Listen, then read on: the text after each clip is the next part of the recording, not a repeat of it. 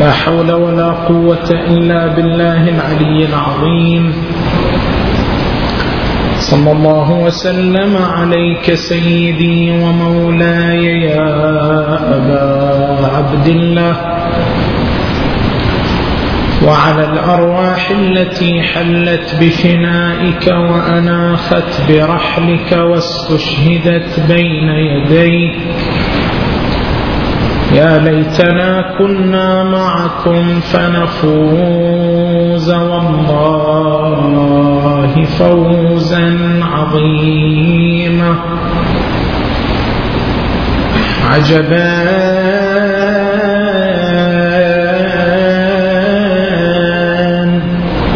للسماء لم تهو حزنا. فوق وجه البسيط بعد العماد. عجبا للنجوم.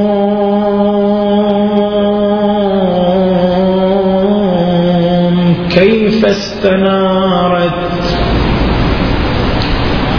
لم تغيب. بعد نورها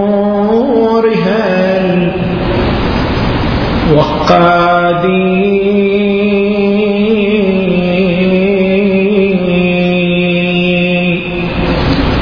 عجبا.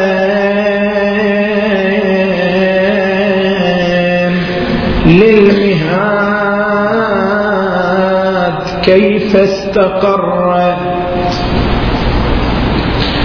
ونظام الوجود تحت العوادي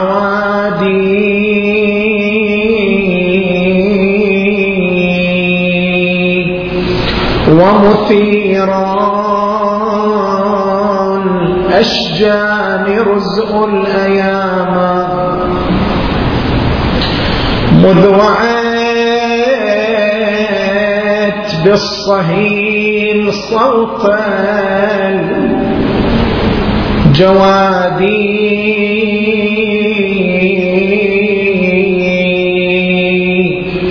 خرجت واللهن بغير شرور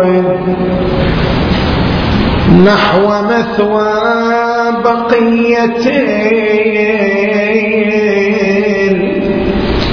الأمجاد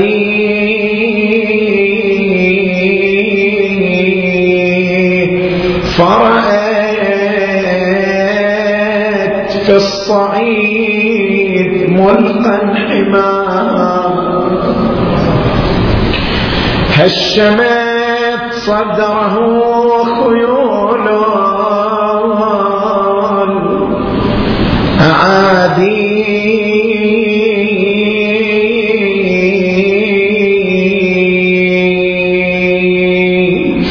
فرأت في الصعيد ملقا حماها. هشمت صدره خيول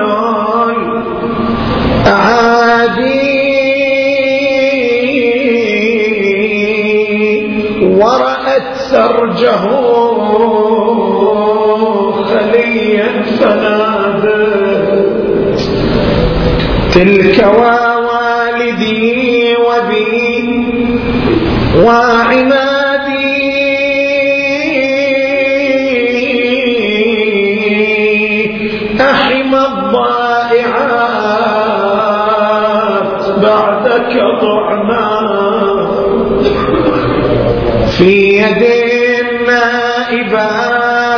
حسرى بوادي.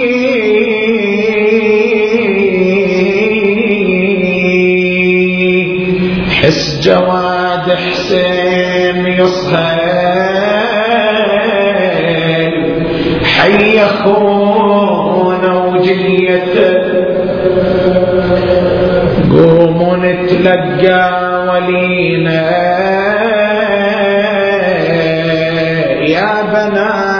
حتى ونسوة قومي يسكن اطلعي له بغير مهلة وانظري. جنة متغير صهيلة. اش صار ما ندري عليه؟ أظن قحام وانذعل من عسكر المحتاط بي يكثر الصيحات ما حسين ما هي عادته طلعت سكينة ومدامع على خدها تسير. وقفت والعين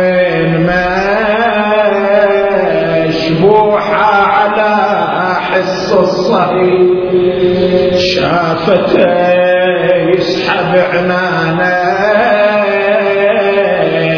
مزلزل البار بالعوي ودم ابوها حسين يجري فوق عرفه ورقبته دهشة سكينة ونادت بس يا عمه من الخدار راح والينا يا عمه وصار والينا الفجر طاح ابويا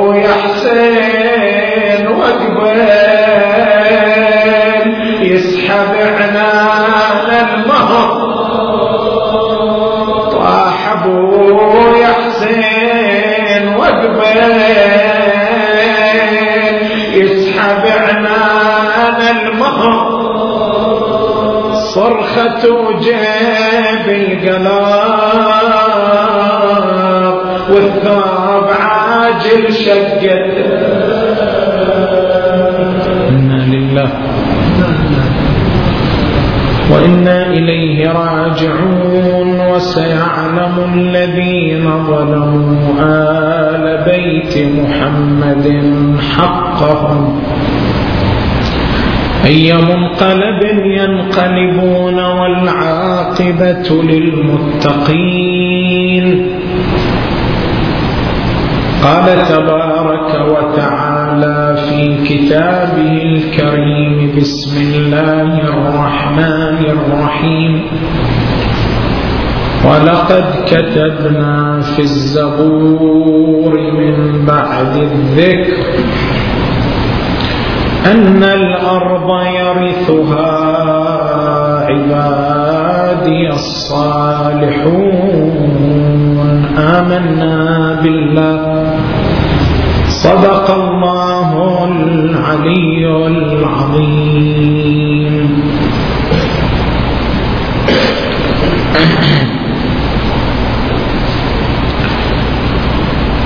لا زال كلامنا مستمرا حول الدعوة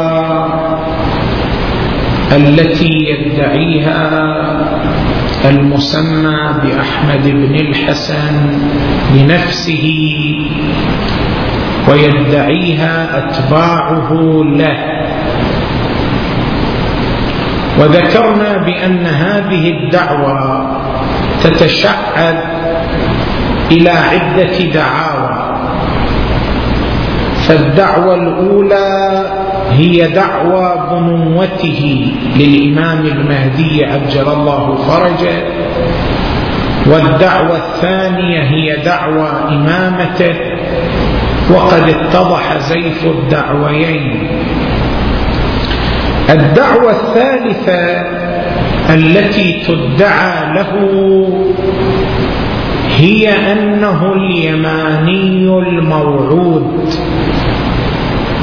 كما تجر هذه الدعوة إليها دعوة أخرى وهي دعوة العصمة.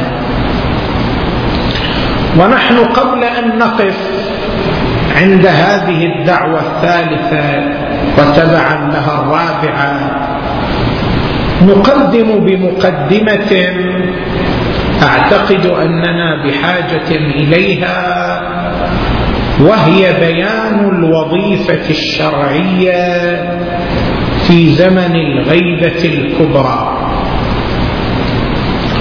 عندما يرجع الإنسان إلى الروايات الواردة عن أهل البيت عليهم السلام يجد أن الروايات تركز على أن مرحلة ما قبل الظهور هي مرحلة غربلة وتمحيص. ورد في الرواية عن الإمام الباقر عليه السلام قال هيهات هيهات لا يكون فرجنا لا يكون فرجنا إلا بعد أن تغربلوا ثم تغربلوا ثم تغربلوا. وورد في الرواية عن الإمام الرضا صلوات الله وسلامه عليه قال والله لا يكون الذي تمدون إليه أعناقكم أو أعينكم حتى تمحصوا وتغربلوا ولا يبقى منكم إلا الأنذر فالأنذر. إذا هنالك مرحلة خطرة مرحلة حرجة تحذر منها الروايات. وهي مرحلة الغربلة والتمحيص حين تختلط فيها الأوراق وتكثر فيها الفتن وتتراكم فيها الادعاءات. مرحلة التمحيص مرحلة خلق الأوراق شلون مرحلة خلق الأوراق من ناحية في مرحلة التمحيص يكثر أدعياء يكثر أئمة الضلال. فقد ورد في الرواية عن أمير المؤمنين عليه السلام قال كنا جلوسا عند رسول الله صلى الله عليه وآله وكان رأس رسول الله في حجري فتذاكرنا أمر الدجال فاستيقظ الرسول صلى الله عليه وآله من نومه محمرا وجهه وقال إن غير الدجال أخوف عليكم من الدجال. قلنا يا رسول الله وما غير الدجال الذي هو أخوف من الدجال؟ قال الأئمة المضلون. عندما يخرج الدجال أيضا هنالك أئمة مضلون يخرجون على الناس بعنوان الإمامة ويدعون الإمامة لأنفسهم وهم أشد خطرا على الناس من الدجال لأن الدجال عندما يخرج يخرج كعدو للدين ويخرج كعدو للإسلام. بينما هؤلاء يخرجون بعنوان أنهم أئمة للدين. هذا من ناحيه من ناحية أخرى يكثر أدعياء المهدوية في مرحلة التمحيص. ورد في الرواية عن الإمام الصادق عليه السلام قال لا يخرج القائم حتى يخرج اثنا عشر من بني هاشم كلهم يدعو إلى نفسه. اثنتا عشر رواية في رواية أخرى. لترفعن لترفعن اثنتا عشر راية مشتبهة. اثنتا عشر راية يرفعها اثنا عشر رجل. من بني هاشم يدعون إلى أنفسهم باسم الإمام عليه السلام ويحاولون أن يبعدوا الناس عن إمامة الإمام عليه السلام. هذه من ناحية. من ناحية ثالثة في مرحلة التمحيص تكثر الادعاءات تكثر الدعاوى. ورد في الرواية عن الإمام الصادق عليه السلام قال يقولون يعني في هذه المرحلة وهو يتحدث عنها في رواية مفصلة قال يقولون لقد مات في غيبته ويقولون بالولد له يدعون أنهم من أولاده وذريته ويقولون بالولد له وأكثرهم يجحدون ولادته. أولئك عليهم لعنة الله والناس أجمعين. فبين الإمام هنا بأن هنالك مجموعة من الدعاوى ستنتشر. من هذه الدعاوى أن الإمام مات. من هذه الدعاوى أن الإمام له ذرية وأولاد ومن هذه الدعاوى إنكار ولادته وكل هؤلاء ملعونون من قبل الله سبحانه وتعالى. اذا هذه المرحلة التي سيمر بها الناس وهي مرحلة الغربله والتمحيص مرحلة خطره حرجة لاختلاط الأوراق فيها. في هذه المرحلة ماذا يصنع الإنسان؟ بمن يلوذ وبمن يتمسك وإلى أين يتوجه؟ وكيف يستطيع أن يميز الأوراق المختلطة المبعثرة؟ هنالك مشروع أسس له الأئمة المتأخرون من أئمة أهل البيت عليهم السلام الإمام الجواد الإمام الهادي الامام العسكري الإمام الحجه عليهم السلام باعتبار أن غيبة الإمام المهدي ليست امرا متعارفا عند الشيعة. لذلك كان الأئمة المتأخرون يهيئون الشيعة لهذه الظاهرة وهي ظاهرة الغيبة وفي نفس الوقت يهيئون ما يرتجف بها لذلك عندما يغيب الإمام عليه السلام لمن يرجع الناس؟ هذه قضية مهمة.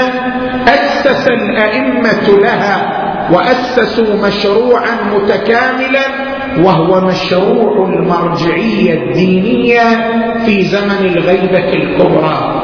فورد في الرواية عن الإمام الهادي عليه السلام قال فلولا من يبقى بعد غيبة قائمنا من العلماء الداعين إليه والدابين عن دينه بحجج الله والمنقذين لضعفاء عباد الله من شباك إبليس ومردته ومن فخاخ النواصب. لولا هؤلاء لما بقي أحد إلا ارتد عن دين الله أولئك هم الأفضلون عند الله عز وجل. بعد الإمام الهادي جاء الإمام العسكري عليه السلام وأكد على نفس المشروع فورد عنه عليه السلام ألا ومن كان من الفقهاء صائنا لنفسه حافظا لدينه مخالفا لهواه مطيعا لأمر مولاه. فللعوام أن يقلدوه. وبعد الإمام العسكري جاء الإمام الحجة في زمن غيبته الصغرى وأكد على نفس المشروع أيضا فورد عنه عليه السلام. وأما الحوادث الواقعة فارجعوا فيها. إلى رواه حديثنا فإنهم حجتي عليكم وأنا حجة الله. اذا الأئمة المتأخرون أسسوا لمشروع المرجعية الدينية لكي يستنير الناس بهداها في زمان الضلالات وفي زمان الفتن وفي زمان الغربلة وفي زمان اختلاط الأوراق. فيعلم بأن كل من يحارب المرجعية الدينية ويتهم المراجع العظام بأنهم على زيغ وضلال فإنه يحارب المشروع الديني الذي أسسه الأئمة من آل محمد في زمن الغيبة الكبرى. هذه المقدمة الأولى أو هذه هي المقدمة التي أحببنا من خلالها الولوج إلى البحث الذي نحن بصدده. بعد ذلك نرجع إلى الدعوة الثالثة التي يدعيها أدعياء المهدوية لصاحبهم ويدعيها هو لنفسه وهي كونه اليماني الموعود. شلون نعرف أن هذه الدعوة زائفة أم صادقة؟ عندما نرجع إلى الروايات الواردة عن المعصومين عليهم السلام نجد بأن الروايات لم تشبع الحديث حول شخصية اليماني. في الوقت الذي تقرأ في الروايات تفاصيل عن شخصية السفياني. من هو؟ ما هي صفته؟ ما هو اسمه؟ أين مكانه؟ لا نجد تفاصيل تتعلق بحركة اليماني. وطبعا هذا أمر متعمد مقصود من أجل الحفاظ على شخصية اليماني وصيانته إلى ان تتهيأ له حركته صلوات الله وسلامه عليه. ولكن مع ذلك عندما ننقب في الروايات نجد بأن الروايات قد ركزت على أربع خصوصيات لشخصية اليماني على ضوء هذه الخصوصيات الأربع. نستطيع أن نحاكم دعوى من يدعي بأنه اليماني الموعود. الخصوصية الأولى لليماني أنه من المحتوم. ورد في الرواية عن الصادق عليه السلام قال النداء من المحتوم واليماني من المحتوم والسفياني من المحتوم.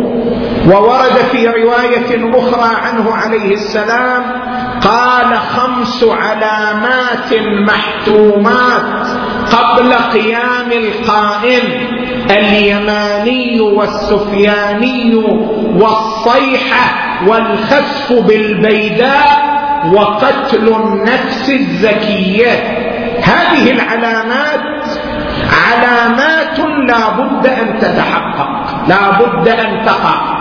وأما ما سواها من العلامات التي نسمعها ونقرأها فيما يرتبط بأرض الحجاز أو فيما يرتبط بأرض مصر أو فيما يرتبط بأرض العراق أو غير ذلك فهذه علامات يمكن أن تقع يمكن أن لا تقع ولكن السفياني واقع واقع اليماني متحقق متحقق الصيحة في السماء التي يسمعها جميع أهل العالم واقعة واقعة. الخسف بالبيداء بين مكة والمدينة لابتلاع جيش السفياني واقع واقع أيضا. كذلك أيضا قتل النفس الزكية وهو رسول الإمام المهدي عليه السلام. الذي يرسله لأهل مكة فيذبحونه بين الركن والمقام. أيضا هذه علامة واقعة واقعة.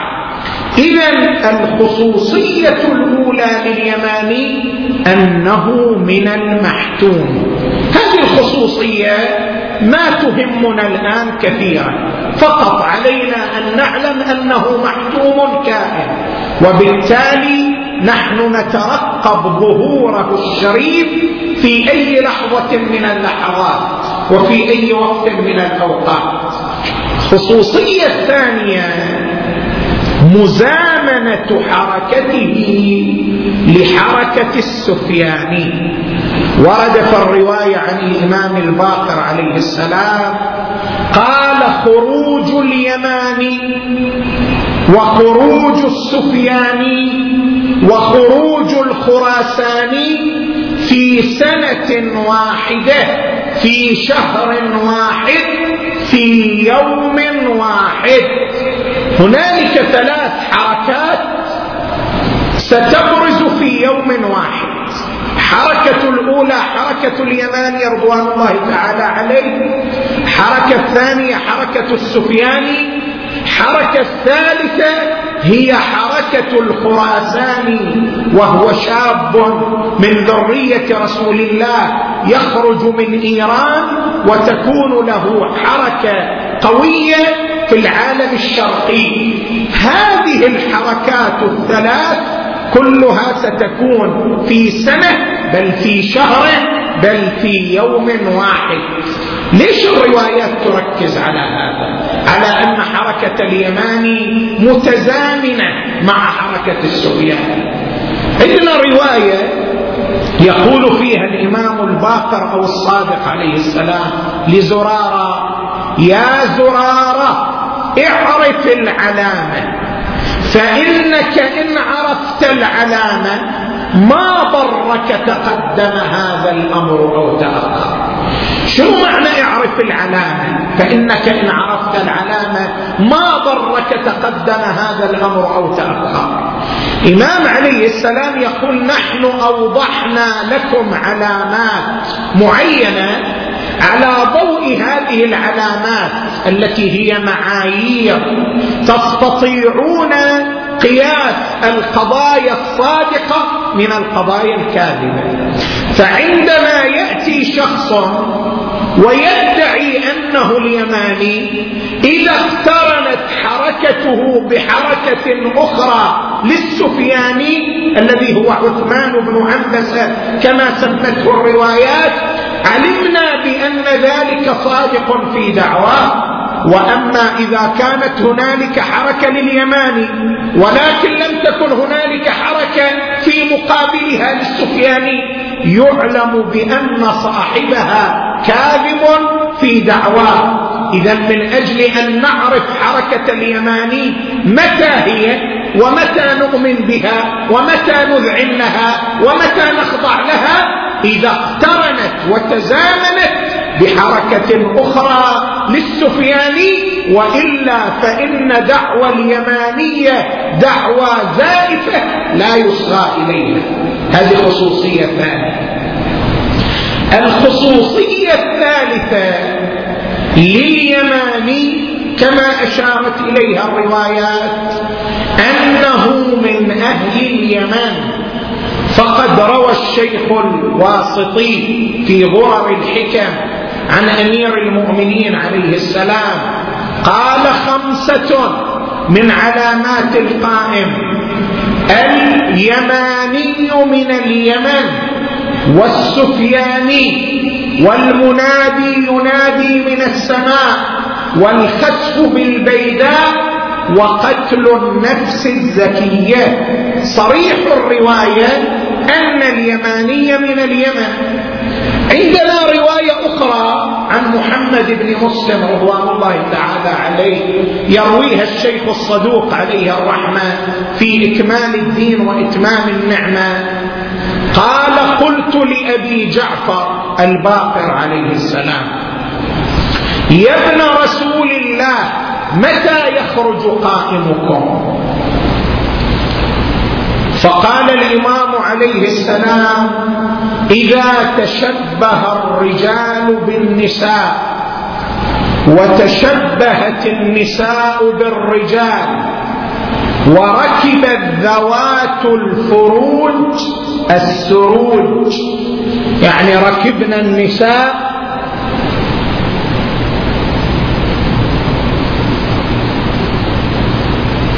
ركبنا النساء آلات التنقل. وركبت ذوات الفروج السروج وقبلت شهادة الزور واستخف الناس بالدماء وصار القتل اعتياديا. وارتكاب الزنا صار هذا عند صديقة والصديق والمرأة عندها صديق. وبمنظر الأب وبمرأى المجتمع ولا أحد يعترف. واستخف الناس بالدماء وارتكاب الزنا وأكل الربا وأكل الربا وخروج السفياني من دمشق وخروج اليماني من اليمن. هذه رواية أخرى أيضا تصرح بأن اليماني يخرج من اليمن والرواية الأولى تصرح بأن اليماني من اليمن نفسها. فعندنا روايتان رواية تصرح بأنه من اليمن ورواية تصرح بأنه يخرج من اليمن. وبالتالي فكل من يدعي أنه اليماني إذا لم يكن من اليمن كأحمد بن الحسن وإنما هو عراقي بصري فدعواه زائفه كاذبه لكن هذه الروايات حاول أتباع اليماني الالتفات عليها بمحاولتين. المحاولة الأولى. قالوا صحيح اليماني من اليمن ونحن لا ننكر ذلك. ولكن نقول بأن هذا ينطبق حتى على أحمد بن الحسن وإن كان عراقيا. كيف ينطبق؟ قالوا نعم. أحمد بن الحسن من ذرية رسول الله صلى الله عليه وآله. ورسول الله من مكة ومكة من تهامة وتهامة من اليمن. إذا فالرسول من اليمن وأمير المؤمنين من اليمن وذريتهما أيضا من اليمن وبما أن أحمد بن الحسن من ذريتهما فهو يماني وإن كان عراقيا. فهذا الوصف لا ينفي أن أحمد بن الحسن هو اليماني إحنا نقول هذه المحاولة محاولة فاشلة. لماذا محاولة فاشلة؟ لأن المشتق حقيقة في المتلبس والأوصاف ظاهرة في الفعلية. شنو معنى الأوصاف ظاهرة في الفعلية؟ أنا أشرت إلى ذلك سابقا. لما أقول عن شخص بأنه مثلا شاعر فظاهر ذلك أنه شاعر فعلا لا أنه سيكون شاعرا مثلا. عندما أقول عن شخص بأنه نجار ظاهر ذلك أنه نجار فعلا لا أنه قبل عشرين سنة كان نجارا. الأوصاف ظاهرة في الفعلية فعندما نعبر عن شخص بأنه كذا فظاهر ذلك أنه كذلك حال التعبير عنه بذلك الوصف. فلما أقول شاعر شاعر الآن. لما أقول نجار نجار الآن. لما أقول خباز استثنائي خباز الآن. وهكذا الأوصاف ظاهرة في الفعلية. زين. لو واحد كما ذكرنا كان نجارا قبل عشرين سنة. الآن تجي تقول هذا نجار؟ هذا التعبير خاطئ. هذا لا يصح إلا من باب المجاز اعتمادا على قرينة بينة واضحة. فإذا لم تكن هنالك قرينة هذا الإطلاق يكون إطلاقا خاطئا. أوصاف ظاهرة في الفعلية. زين. أيضا من الأوصاف مثل ما نوصف بالصناعات. أيضا نوصف الأشخاص بحسب الأماكن التي يقطنون فيها. فلما واحد من القطيف يسكن في القطيف فعلا قول قطيفي. لما واحد يسكن في الدمام فعلا نقول دمامي. فلما يجينا الآن واحد من الدمام قول هذا قطيفي. يقول لك إيش فيك أنت؟ هذا من الدمام. قول إيه؟ مو الدمام كانت من القطيف وهذا من الدمام اذا هو من القطيف فيصح التعبير عنه بأنه قطيفي يقول لك هذا الحديث كان وبان نعم الدمام كانت من القطيف. الآن الدمام في ناحية والقطيف في ناحية وهذه بلدة مستقلة وهذه بلدة مستقلة. فعندما تريد أن تصف الشخص فصفه بما هو فيه الآن. وقل عنه دمامي ولا تقل عنه قطيفي. هذا إطلاق خاطئ. إذا فهمنا ذلك وأن الأوصاف ظاهرة الفعلية تندفع محاولة الالتفات هذا لأن الروايات تقول خمسة من علامات القائم اليماني من اليمن. الروايات تصف الشخص الذي سيخرج عند ظهور الإمام عليه السلام بأنه يماني وظاهر ذلك أنه يماني فعلا عند ظهوره لا أنه ينتمي إلى الرسول والرسول ينتمي إلى مكة ومكة تنتمي إلى تهامة وتهامة تنتهي إلى اليمن. فإن إطلاق وصف اليماني عليه الظاهر في الفعلية وأنه يماني فعلا لا يصح بهذا التأويل إلا على نحو المجاز. ولا قرينة تشهد بذلك. فهذه المحاولة ساقطة. المحاولة الثانية التي ذكرها دعياء المهدوية. قالوا نعم الرواية التي رواها الشيخ الصدوق عليه الرحمة تقول وخروج اليماني من اليمن. هذا صحيح. لكن نفس هذه الرواية رواها الشيخ الصدوق أيضا في كتابه نفسه مرة أخرى من غير هذه العبارة. قال خروج اليماني ولم يقل من اليمن. فالآن عندنا نسختان للرواية نسخة تقول خروج اليماني من اليمن ونسخة تقول خروج اليماني وتسكت ومعنى ذلك أن الرواية لم يعلم أن هذه الزيادة من الإمام نفسه عليه السلام بل لعل شخصا قد أضافها إلى الرواية فلا يصح الاحتجاج بها. وهذه المحاولة أيضا ساقطة لمن كان عنده أدنى إلمام بالقواعد الحديثية والدرائية لأنه عندنا في الأبحاث الدرائية والحديثية إذا كانت هنالك رواية وهذه الرواية لها نسختان وإحدى النسختين فيها زيادة على النسخة الأخرى. وبتارة تكون واحدة من الروايتين في الكافي قلنا سابقا. ما ورد في الكافي هو المقدم زائدا أو ناقصا. لكن إذا ما كانت إحدى الروايتين في الكافي نسختان في كتاب أو في كتابين سوى الكافي. علماء يقولوا الأصل هو عدم الزيادة. شنو معنى الأصل عدم الزيادة؟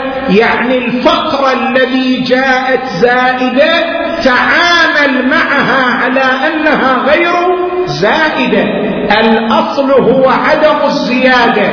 متى ما وردت نسختان وفي إحدى النسختين زيادة على الأخرى فالأصل المعول عليه عند أهل العلم هو أصالة عدم عدم الزيادة. فيعلم بأن من اليمن هذه الفقرة نتعامل معها على أنها فقرة غير زائدة طبقا للقواعد العلمية المحررة في علم الدراية. إذا ننتهي من ذلك إلى أن اليماني من اليمن. فكل من ادعى أنه اليماني وليس من اليمن فهو كاذب في دعواه وبذلك يعلم كذب, كذب دعوى أحمد بن الحسن وأتباعه. الخصوصية الرابعة لليماني رضوان الله تعالى عليه وأعلى الله كلمته. الخصوصية الرابعة أن رايته أهدى الرايات. ورد في الرواية عن الإمام الصادق عليه السلام قال ليس في الرايات أهدى من راية اليماني. ليش عبر عنها أهدى؟ الآن أشير إلى ذلك. ليس في الرايات أهدى من راية اليماني فهي راية هدى لأنه يدعو إلى صاحبكم. وإذا خرج اليماني حرم بيع السلاح. وإذا خرج اليماني فانهض إليه. ولا ولا يحل لمسلم وإذا خرج اليماني فانهض إليه فإن رايته راية هدى ولا يحل لمسلم أن يلتوي عليه ومن فعل ذلك فهو من أهل النار لأنه يدعو إلى الحق وإلى صراط مستقيم. هذه الرواية تصرح بأن راية اليمان أهدى الرايات. هنا أدعياء المهدوية انجروا من دعوى اليمانية لصاحبهم إلى دعوى العصمة له وتمسكوا بهذه الرواية الواردة عن الإمام الصادق عليه السلام. شلون هذه الرواية تدل على العصمة؟ قالوا توجد فيها فقرتان. الفقرة الأولى أن الإمام الصادق عبر عن راية اليماني بأنها أهدى الرايات مما يعني ذلك أن هذه الراية لا تشوبها شائبة باطل ولا تشوبها شائبة ضلال ولذلك عبر عنها بالأهدى. ولا تكون راية كذلك إلا إذا كان صاحبها معصوما عن الباطل والضلال. فهذا دليل عصمة أحمد بن الحسن. إحنا نقول هذه الفقرة لا تدل على مدعاه ليش؟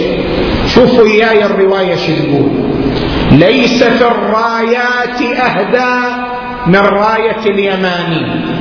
وهي راية هدى لأنه يدعو إلى صاحبكم صاحبكم.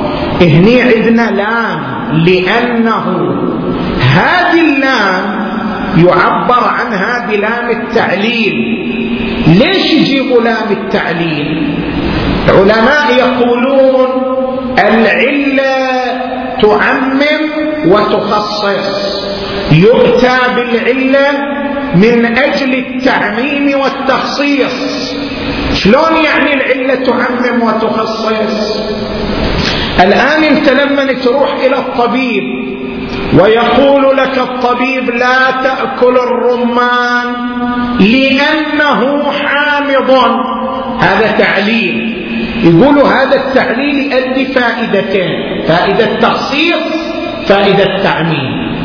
فائدة تخصيص من ناحية الرمان؟ أنا أي رمان أأكل أي رمان لا أأكل هذه لأنه حامض تخصص الرمان المنهي عن أكله في أي رمان؟ في خصوص الرمان الحامض. فأفادت العلة التخصيص. من ناحية أخرى تفيد التعميم. كيف؟ لأنه إذا كانت العلة هي الحموضات فلا يفرق بين وجود الحموضة في الرمان أو وجود الحموضة ماذا؟ في البرتقال أو الليمون أو ما شاكل ذلك. فكل حامض يجتنب عنه. كان رمانا أم كان ليمونا أم كان برتقالا وهكذا. صارت العلة هنا ماذا؟ معممة إذا التعليل يخصص ويعمم.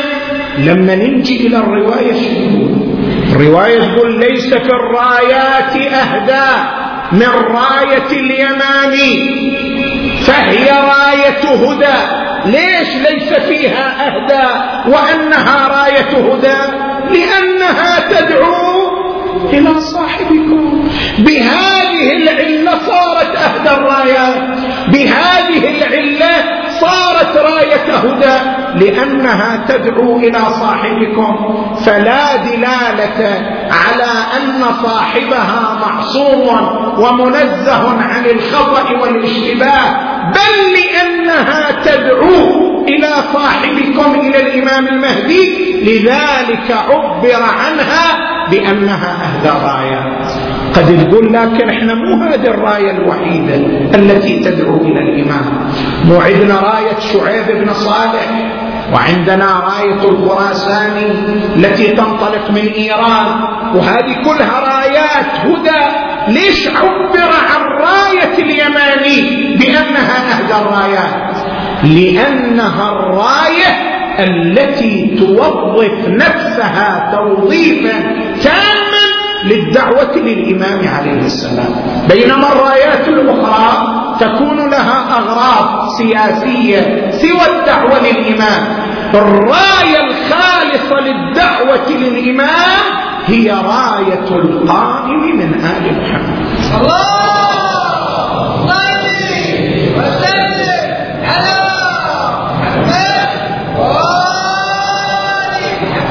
إذا هذه الفقرة لا تدل على عصمة اليماني الفقرة الثانية من الرواية وهي آخر الرواية وذيلها لأنه يدعوكم إلى الحق وإلى صراط مستقيم. هذه الرواية تصف اليماني بأنه يدعو إلى الحق ومن يخطئ ويشتبه ويصدر منه الذنب لا يدعو إلى الحق بل يدعو إلى الباطل. فعندما وصفته الروايات بأنه يدعو إلى الحق وإلى صراط مستقيم فمعنى ذلك أنه معصوم. إحنا نقول أيضا هذه الفقرة لا تدل على العصمة. لماذا؟ لأن غاية ما يستفاد منها أن اليماني يدعو إلى آل محمد الذي هو الحق ويدعو إلى الصراط المستقيم فهو في دعوته محق وهذا لا يثبت عصمته في غير ذلك. بما هو متدين بما هو متشرع يدعو إلى الإمام صاحب الزمان. لأن هذا لا يثبت له العصمة في كل شؤونه وأحواله. وإلا لو تمسكنا بهذا المنطق للزم أن نثبت العصمة لزيد بن علي. فقد وردت الرواية عن الإمام الصادق عليه السلام رحم الله عمي زيدا فإنه كان يدعو إلى الرضا من آل محمد. ولو ظفر لوفاه هل معنى ذلك أن نلتزم بعصمة زيد بن علي؟ كلا.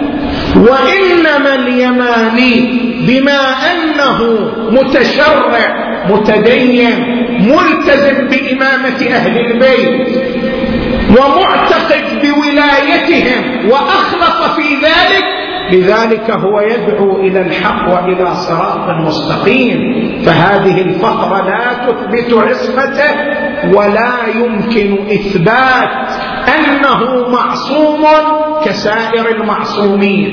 فاتضح أن دعوى كون هذا الرجل هو اليماني ودعوى أنه معصوم دعوى زائفة كاذبة كدعوى أنه ابن الإمام ودعوى أنه إمام في زمن الغيبه دعاوى زائفه كاذبه لا مجال للتصديق بها.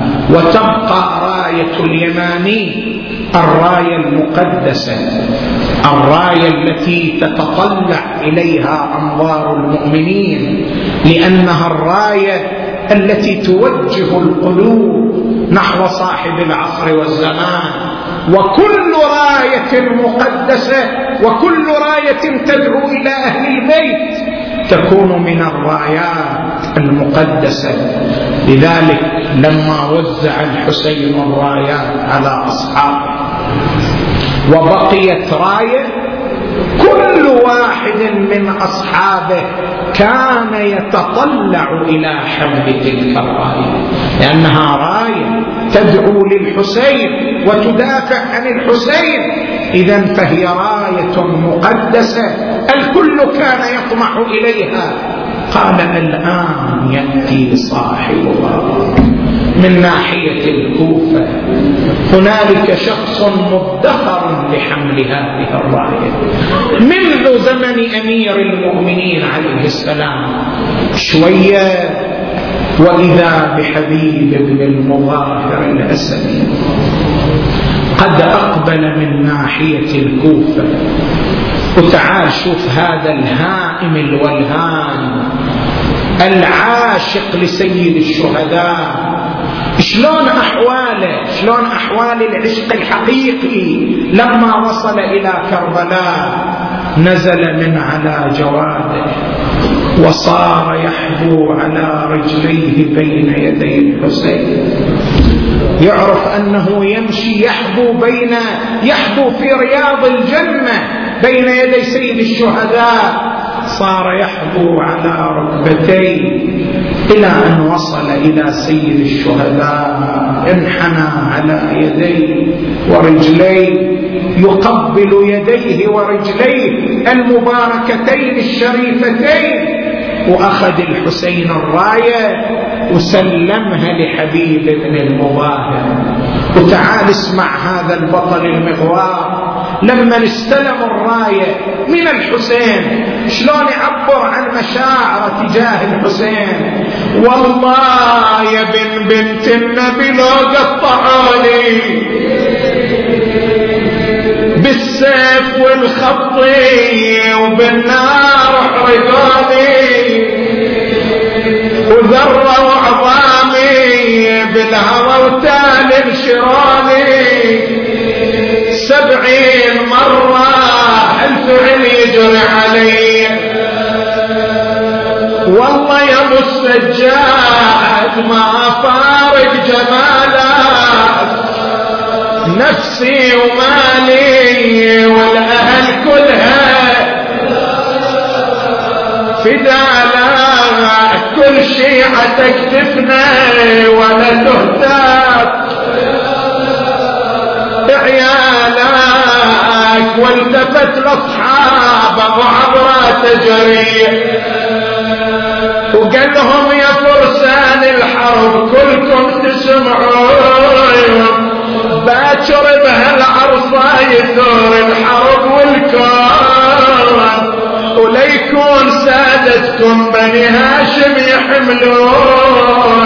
إلا بعد ما ننفني كلنا سويه الله يا حبيب شنو هالمشاعر الجياشة؟ قال البطل عبايات. ما ترضى شيمنا المطلوب أخونا والحرام كلها حرم وإن كان ثار الحرايم يتقدم علمنا منشور بيدي واخوتي تمشي بطيه قال الشهيد حسين يا مهجة الكرة قدامنا خلها يا خويا تفوت نصر ومنا ومنهم يا الاخو تتقصى طعمه. وتالي النهار خيامنا تبقى خليل استلم رايته أقبل ناحية الخيام. صاح بندائه المشهور آه آه لوجدك يا زينب يوم تركبين على ظهر جمل ضالع ورأس أخيك على رأس رمح طويل ورأسي معلق بلبان الفرس. وإذا الأمر كما أخبر به حبيب رأس الحسين على رأس الروح بنات رسول الهزال ورأس حبيب معلى بلبان الفرس نظر إليه ولده الذي فارق التفت إليه بعبرات محتبسة يقول له يا يا بكل ما قلت لمي والدي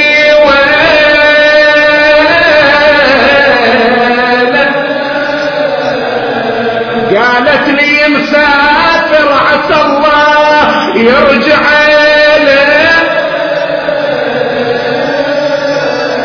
وظليت اعدد لليالي وطالت الغيب.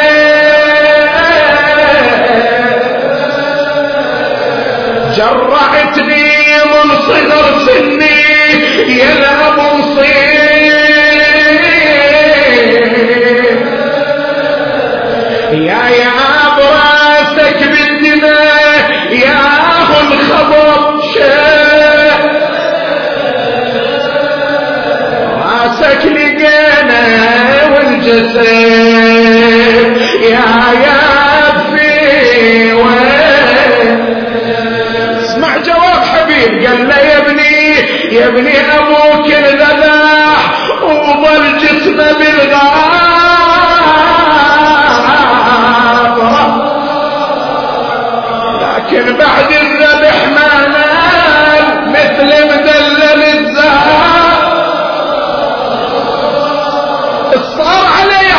بالخير ربر جثته وداس الشمر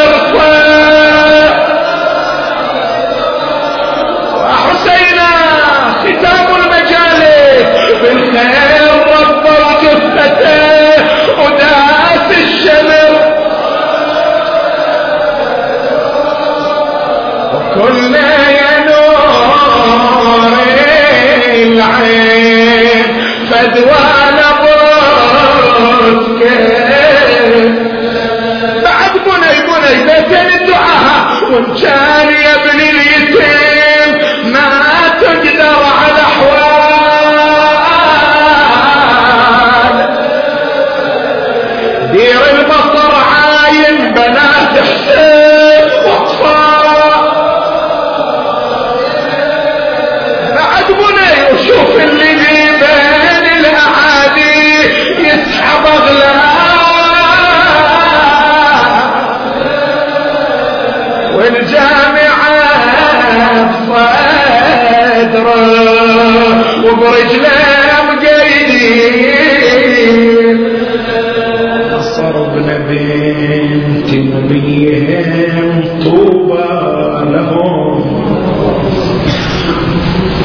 بالحسين الوجيه وجده وأبيه وأمه وأخويه والتسعة المعصومين بنيه فرج عنا بتعجيل فرج المولى صاحب العصر والزمان اجعلنا من أنصاره وأعوانه. والمقاتلين بين يديه والمستشهدين تحت لوائه. بحقه وبحق آبائه فرج هموم المهمومين واقض حوائج المحتاجين وشافي مرضى المؤمنات والمؤمنين واحفظ مراجع الدين والعلماء العاملين. أيدهم بتأييدك وانصرهم بنصرك ورد كيد أعدائهم إلى نحورهم. يا رب العالمين. اللهم فك الأسرى والمسجونين وفرج عن إخواننا المؤمنين من شيعة أمير المؤمنين. فرجا عاجلا قريبا يا رب العالمين. اللهم تقبل منا صيامنا وتجاوز عن خطايانا واغفر لنا ذنوبنا وأعدنا على مثل هذه الأيام في خير وعافية في الدين والدنيا. يا رب العالمين. تقبل من المؤسسين أعمالهم وسع في أرزاقهم شافي مرضاهم ومرضانا ومرضاكم ومرضى المؤمنين والمؤمنات جميعا. وإلى موتى المؤسسين وموتى العلماء وموتاكم وموتانا وموتى المؤمنين والمؤمنات. نهدي للجميع ثواب الفاتحة. تسبقها الصلاة على محمد وآل محمد.